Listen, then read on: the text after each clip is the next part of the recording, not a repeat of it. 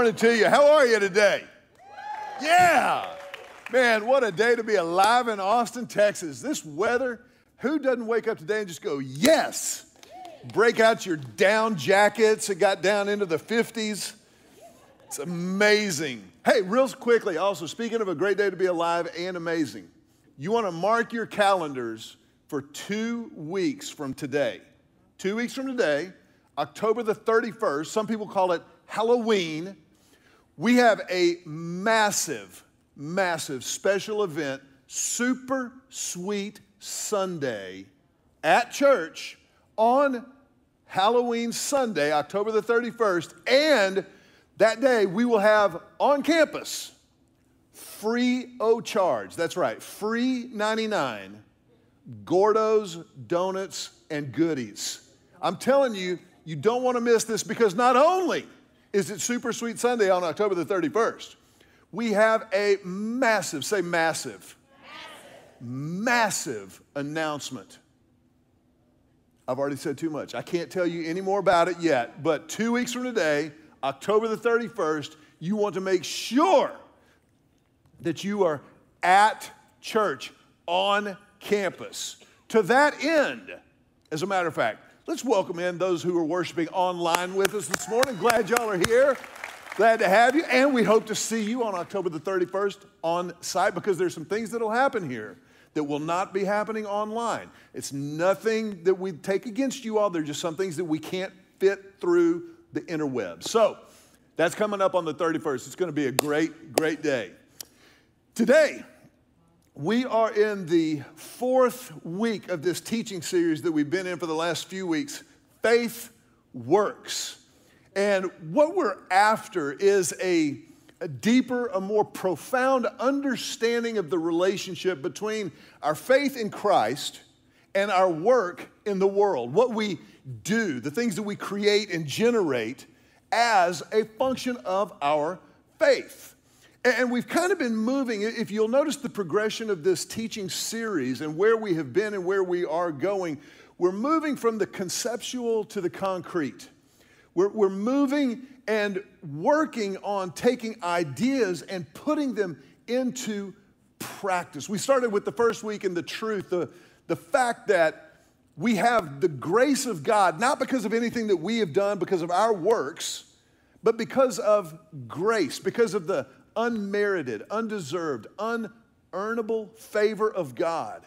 And, so it's not our, we, don't get grace because we have worked. We work because we got grace. And that's a very, very important progression to keep in mind. We, have also talked about the fact that once you come to an understanding of just how amazing God's grace is, then you, you begin to work out your salvation. You work out this faith relationship with God, the Bible says, in fear and trembling. And last week we talked about the fact that as you discern what God wants you to do, how and why we do what we do, remember, is greater than what and where we do what we do. And, and that's very, very true. But I think this week, as we pick this series back up again, at a certain point, you do have to decide what you're going to do. You do have to decide where you're going to plant your flag and just exactly what will you do? What will I do as an expression of living in and living out the amazing grace of God? What we're after today is vocational training. Vocational training. Now, usually when we think of vocational training, we think about a very specific type of education so that you can get a very specific job, like a, a dental hygienist or an x ray technician or a master plumber or a welder, something very, very specific. But in a spiritual sense, vocational training is something that is available to everyone. Say everyone. Everyone, everyone who goes by the name Christ follower if you're a follower of Christ, this vocational training is not only available to you, it is actually, and bless you, it is actually something that God calls us to cultivate and to develop in our lives. Vocational training is just this vocational training in the spiritual sense is discerning divine directions. Discerning divine directions. It's figuring out what you're going to do with your life, but also figuring out the different turns that you're going to take according to God's leading in your life. This, this is how God takes, takes our, our gifts and our talents, our emotions and our experiences, all of the things that, that comprise our personhood to advance His purposes. And it's, it's within this, this vocational training that we learn to discern the Word of God. We learn to discern the leading of God in and through our lives. It is a powerful, powerful thing that I have observed over the years is present in far too few of our lives. The number of people that, that you and I know who are definitively and definitely pursuing the divine directions of God in their lives is incredibly small on a percentage basis. Now, that doesn't mean that we're necessarily bad people. It just means that we've never learned how to develop this skill of vocational training. A vocation, a vocation is not just a job. Vocation is not just a paycheck or your nine to five. A vocation is a calling, a calling from God on your life, a calling from God on my life. And as such, it is absolutely divine in nature. That, that means that it is a really, really big deal. You, you might remember a few weeks ago in, in, in a worship service, we took just a moment and just kind of stopped and paused to consider the fact that God had created you on purpose. Like he, He's created me on purpose, that, that He decided you would be in existence. And we kind of sat in that for a second and, and let ourselves get to that place of kind of a, a hopefully an overwhelming awe that, that the King of Kings and the Lord of Lords decided you would exist. He decided I would exist. And the Bible says that, that He created us, that He knew us before He formed us. That means that He singled out your soul before you were ever a gleam in your parents' eyes. That, that means that He shaped you and formed you. He knew you before you were formed in your mother's womb. This is God. Now, I want you to take that deep thought, and, we're going to add to it today the reality that this same God, this same King of Kings, the Lord of Lords, in his magnificent, omniscient, all knowing mind, not only created you on purpose, he created you with a purpose. That, that he has something for you to do in this world. That, that he, he does, in fact, have a calling for you. And if that doesn't just kind of knock you out of your theater seat this morning, you're not paying attention. To understand that God wants to use you, He wants to work with you, to collaborate with you. You know, I, have told y'all before that I'm, I'm kind of a, I love music. I'm, I'm not a great musician. I, I certainly can't sing very well, but I love music. And I'm, I'm always fascinated by the art of songwriting. Like, I, I, just think it's a fascinating skill for, to be able to, to write something that will last for three and a half minutes and can absolutely move you and, and take you to a different place is an incredible thing. I remember when I was in college, I sat down in, in a restaurant here in Austin, and seated across from me in the booth next to me was Lyle Lovett. Now, if, if, you don't know the name Lyle Lovett, you need to get out more. But Lyle is one of the most gifted songwriters that has ever walked the earth. Can I just tell you, if Lyle Lovett called me and said, Hey, Mac, I remember meeting you 40 years ago in Austin. And I, I, remember just talking to you, and you seemed like you would be good with words. I would love to write songs with you. Color me there. I would be all over that like white on rice. Do you understand that God wants to collaborate with you? God wants you to participate in what He's doing in this world. I think the testimony and the story that we just heard from Alan Graham about responding to the call of God on his life to begin mobile loaves and fishes, to just take the next step. He didn't have community first, even in mind when they started mobile loaves and fishes. He just knew that God was calling them to serve the underserved in our city. They, started, they started just handing out peanut butter and jelly sandwiches out of the back of a station wagon. It's not real sexy, but it's the call of God. And it is through taking the next step that we learn where and how to collaborate with God. Because this is divine direction, I think we have to begin with a caveat. We, we, have, to, we have to start with a warning and understand we don't throw around calling lightly. We don't flippantly say, I feel led. We have to be so careful, so careful that we're not using the term calling or being led to just justify what we feel like doing.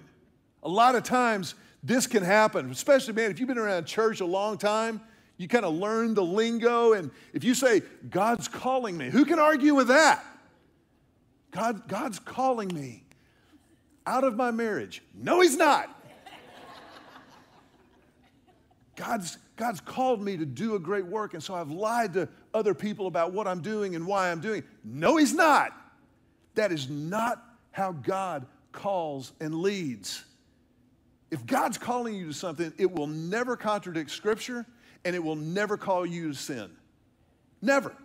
So be very careful. Now, if, if we're talking about where you're going to eat dinner, if we're talking about um, where you're going to go on vacation, just say, I feel like going to Franklin Barbecue.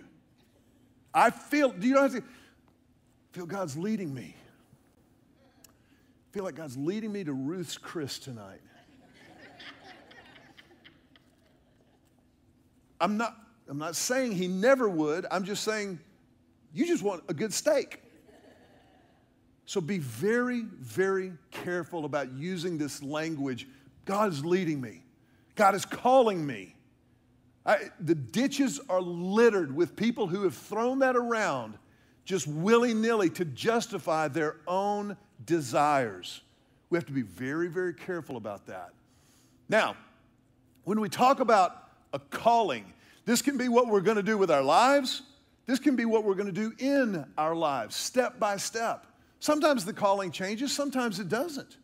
This is why it requires constant engagement with God.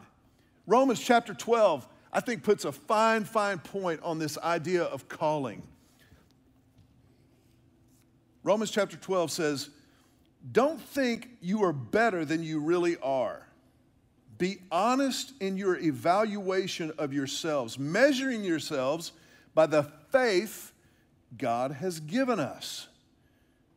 Just as our bodies have many parts and each part has a special function, so it is with Christ's body. We are many parts of one body and we all belong to each other.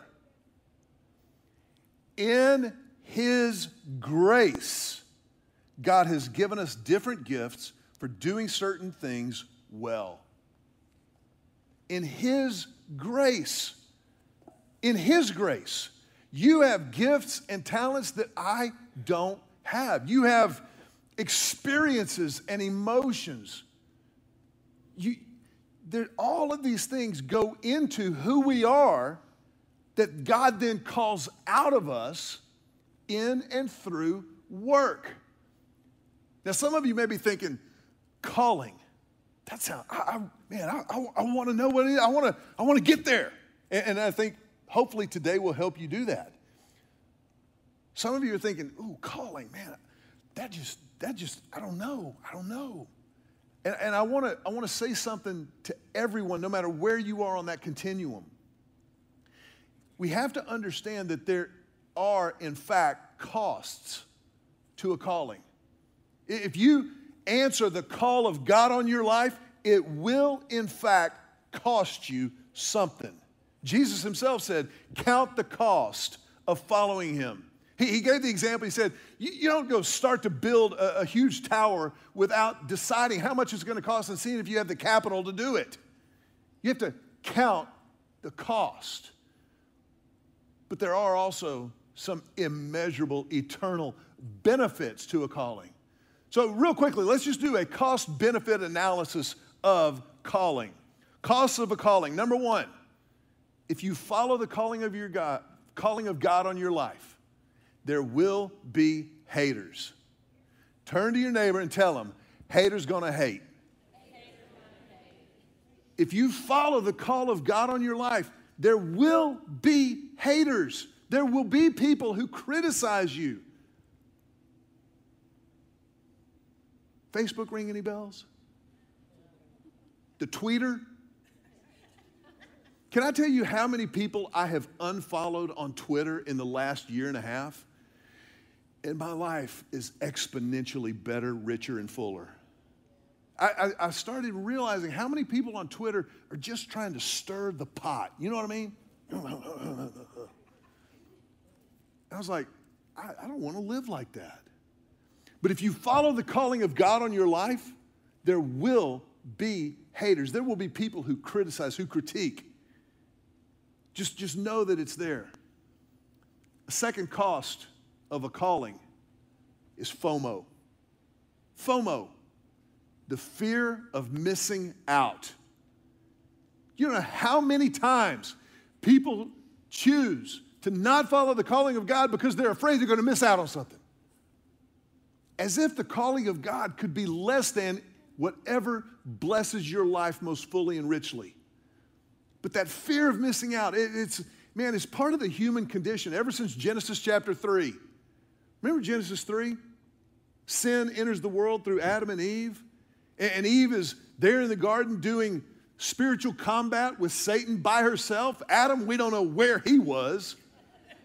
Eve is there with Satan. And she starts to look at the one thing that God has said was off limits, the one thing that He said, trust me, you don't need that. And what was the thing that was most appealing to her? The thing that Satan drew her attention to. And she started to go, Oh, it's a beautiful tree. It has some lovely fruit on it. If God wants me to be happy, I'm, surely that is part of it. And, and it, it's, it's FOMO, man. It's the fear of missing out. Can I tell you something? The call of God on your life will cause you to miss things. The call of God on your life will, in fact, cause you to miss things, but it will never cause you to miss anything that you'll miss. Ever. Trust God. When you begin to sense His leading and His calling you in a certain direction, trust Him that this is good. He's good, so He's not going to call you to something that's bad. But you will miss out on some things. You just won't miss those things because of who God is and how He operates. So you got haters, you got FOMO, and then the last cost opposition. Opposition is different than haters. Opposition is people who actively work against your calling, and it will happen. And I, and I tell you this not to scare you off from the calling, but just to give you an awareness so you know what you're walking into. It's part of counting the cost is knowing what the cost will be. There will be opposition. There will be people who work against you as you pursue God's calling for your life. But what about the benefits? What about the benefits of a calling? I have to tell you, in the last two years, as, as a pastor, I've, I've come back over and over and over and over and over and over and over again to my calling. When, when the world tells you you can't meet as a church, just for the record, that's kind of what church does. And so you kind of go, okay, wait, what's our calling? What, what are we as a church family called to? And, and then, man, what's, what's my calling? And this is what I come back to over and over again. The benefits of a calling. Number one, confidence. when you know your calling, when you're pursuing your calling, you have a certain confidence that God is in it. Now, it's not necessarily certainty, but it's confidence. When you understand God's in this, and though I may not see the end result, I don't know exactly where the destination is, but I do know the next right step to take. You have confidence, take okay, we'll take that step. Here I am. This, this idea of, of confidence that because God is in it keeps us away from cocky, but we move in confidence. Number two, power. When you have a calling from God on your life, you move in the power of God. The power of God that raised Jesus from the dead, the Bible says, is available to all of us. Think about that for a second. Think about if you walked into work tomorrow morning, Monday, early, because you're walking in the power of God. Because you're beginning to maybe not resign from that job and go over here, but because you now see this job as a calling from God, as, as an opportunity for His purposes through your personhood, that, that gives you a, a new, a new energy, a new swagger.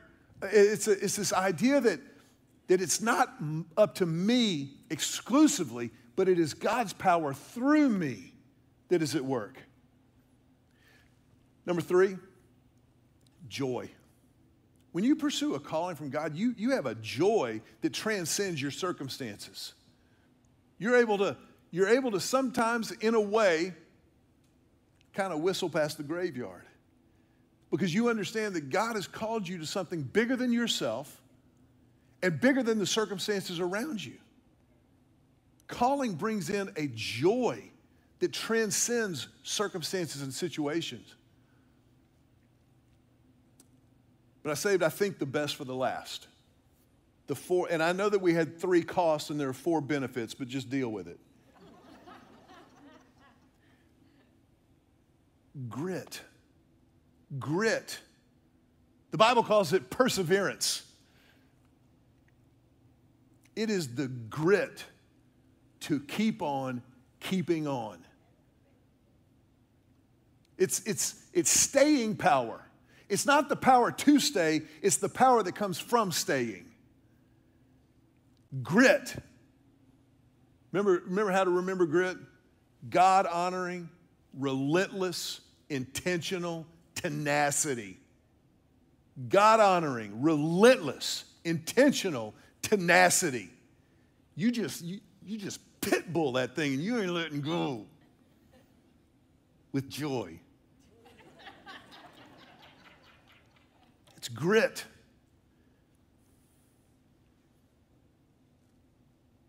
It's grit. You choose grit over quit. And you keep going.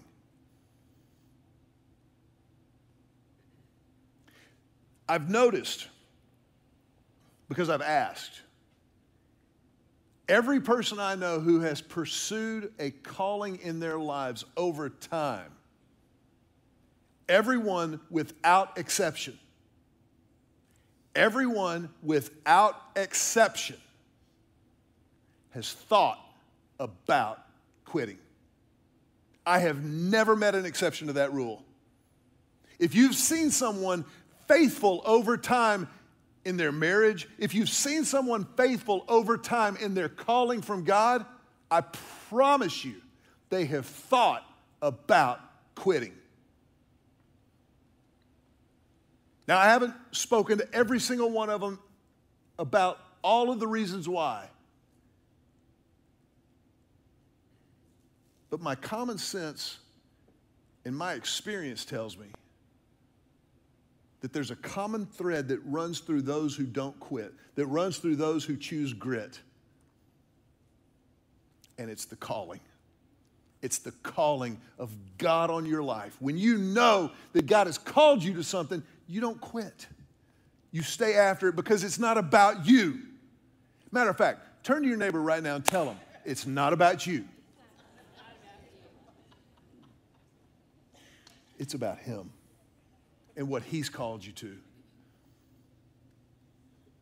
So, man, you, you could walk out of here and go, calling, that's it. How do you discern your calling? How do you discern those divine directions?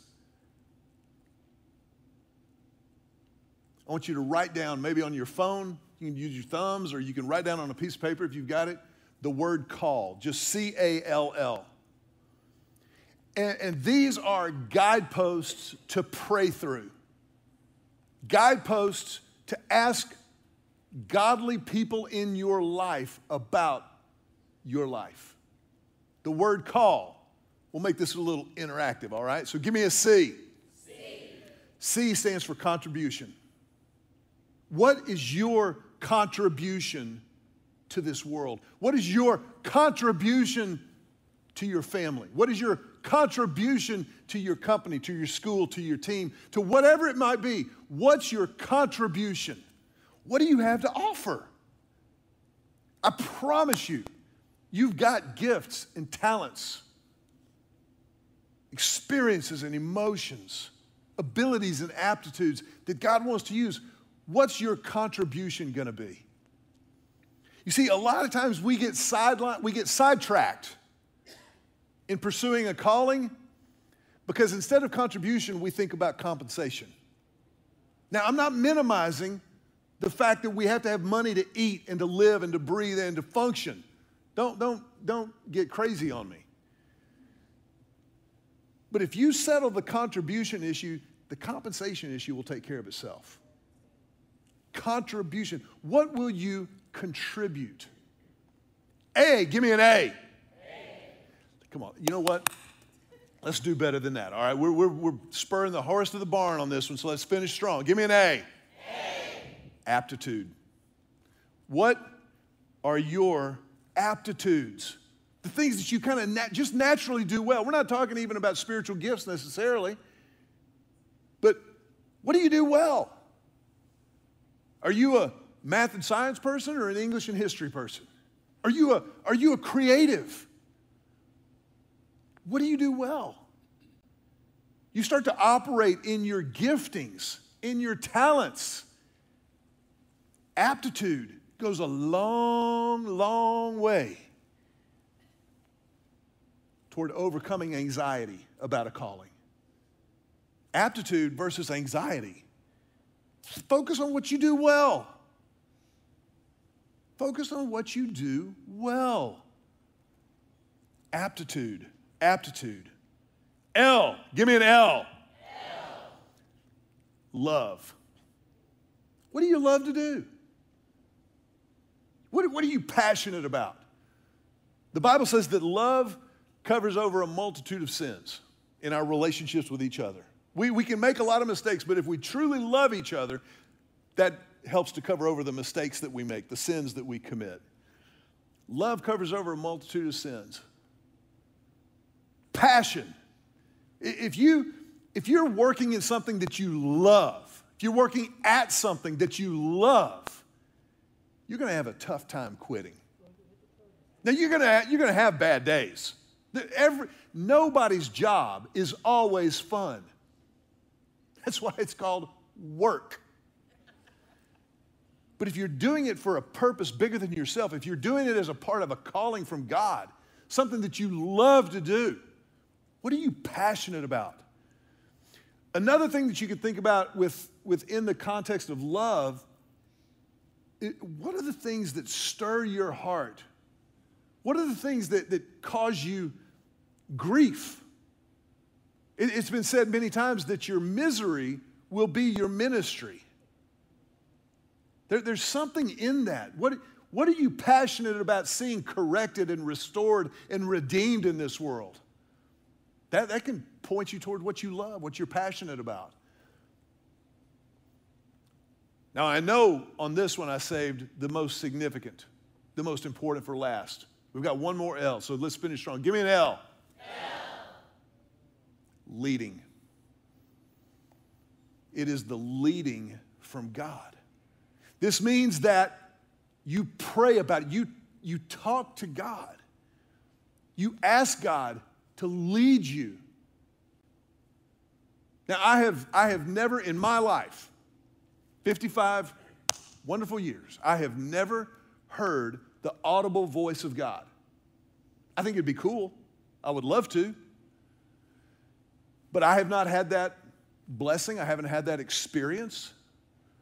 But the leading of God means that through prayer, through godly counsel, you sense spiritually God impressing certain things upon your spirit, upon your mind. And it requires engaging with Him, it requires connecting with Him. Yes, we go to other people for counsel, people who know us well, people who will tell us what we need to hear and not just what we want to hear. But when it's all said and done, it's ultimately about the leading from God. The leading from God. I, I left something out under love. Let me just go back and pick that up real quick. Think about love versus labor. Think about love versus labor. Think about choosing to look at what you do every single day as a function of your faith and choosing to love it. You choose to look at it as a get to instead of a got to. Uh, you get to do this, not I gotta go do this. It's not just a labor, it's a love. And when we talk about a leading from God, when we talk about a leading, leading as opposed to just kind of a landing, just kind of, well, here I am. I just, I just ended up here. But when you engage with God, when you seek His leading, you begin to pursue and respond to His call on your life. And that's where the good stuff shows up.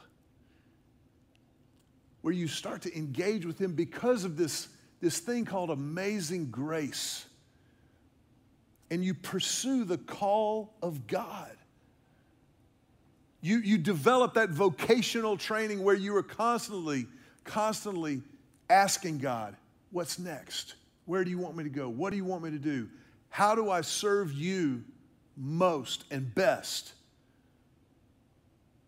It's the call of God on your life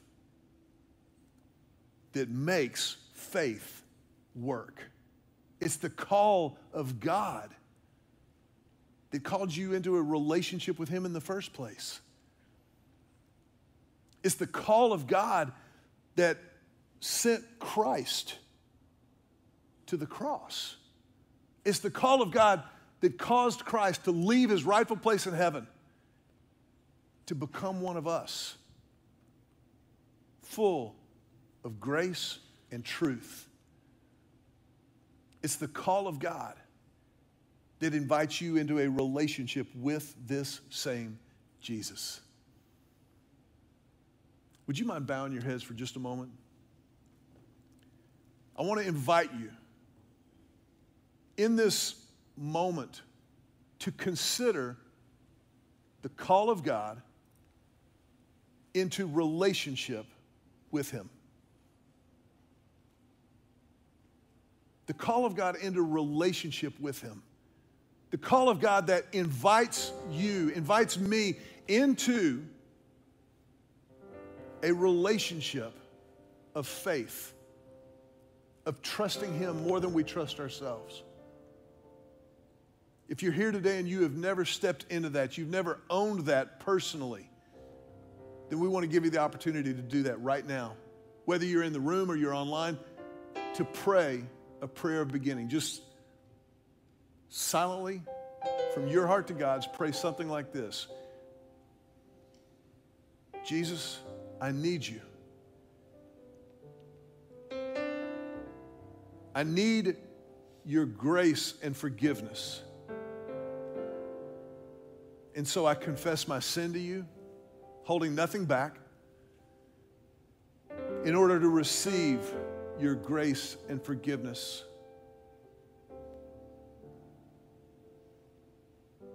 And Lord, in this moment, I confess you as the Lord of my life, the director of my life. And I will follow you from this moment forward. I pray this prayer in your name.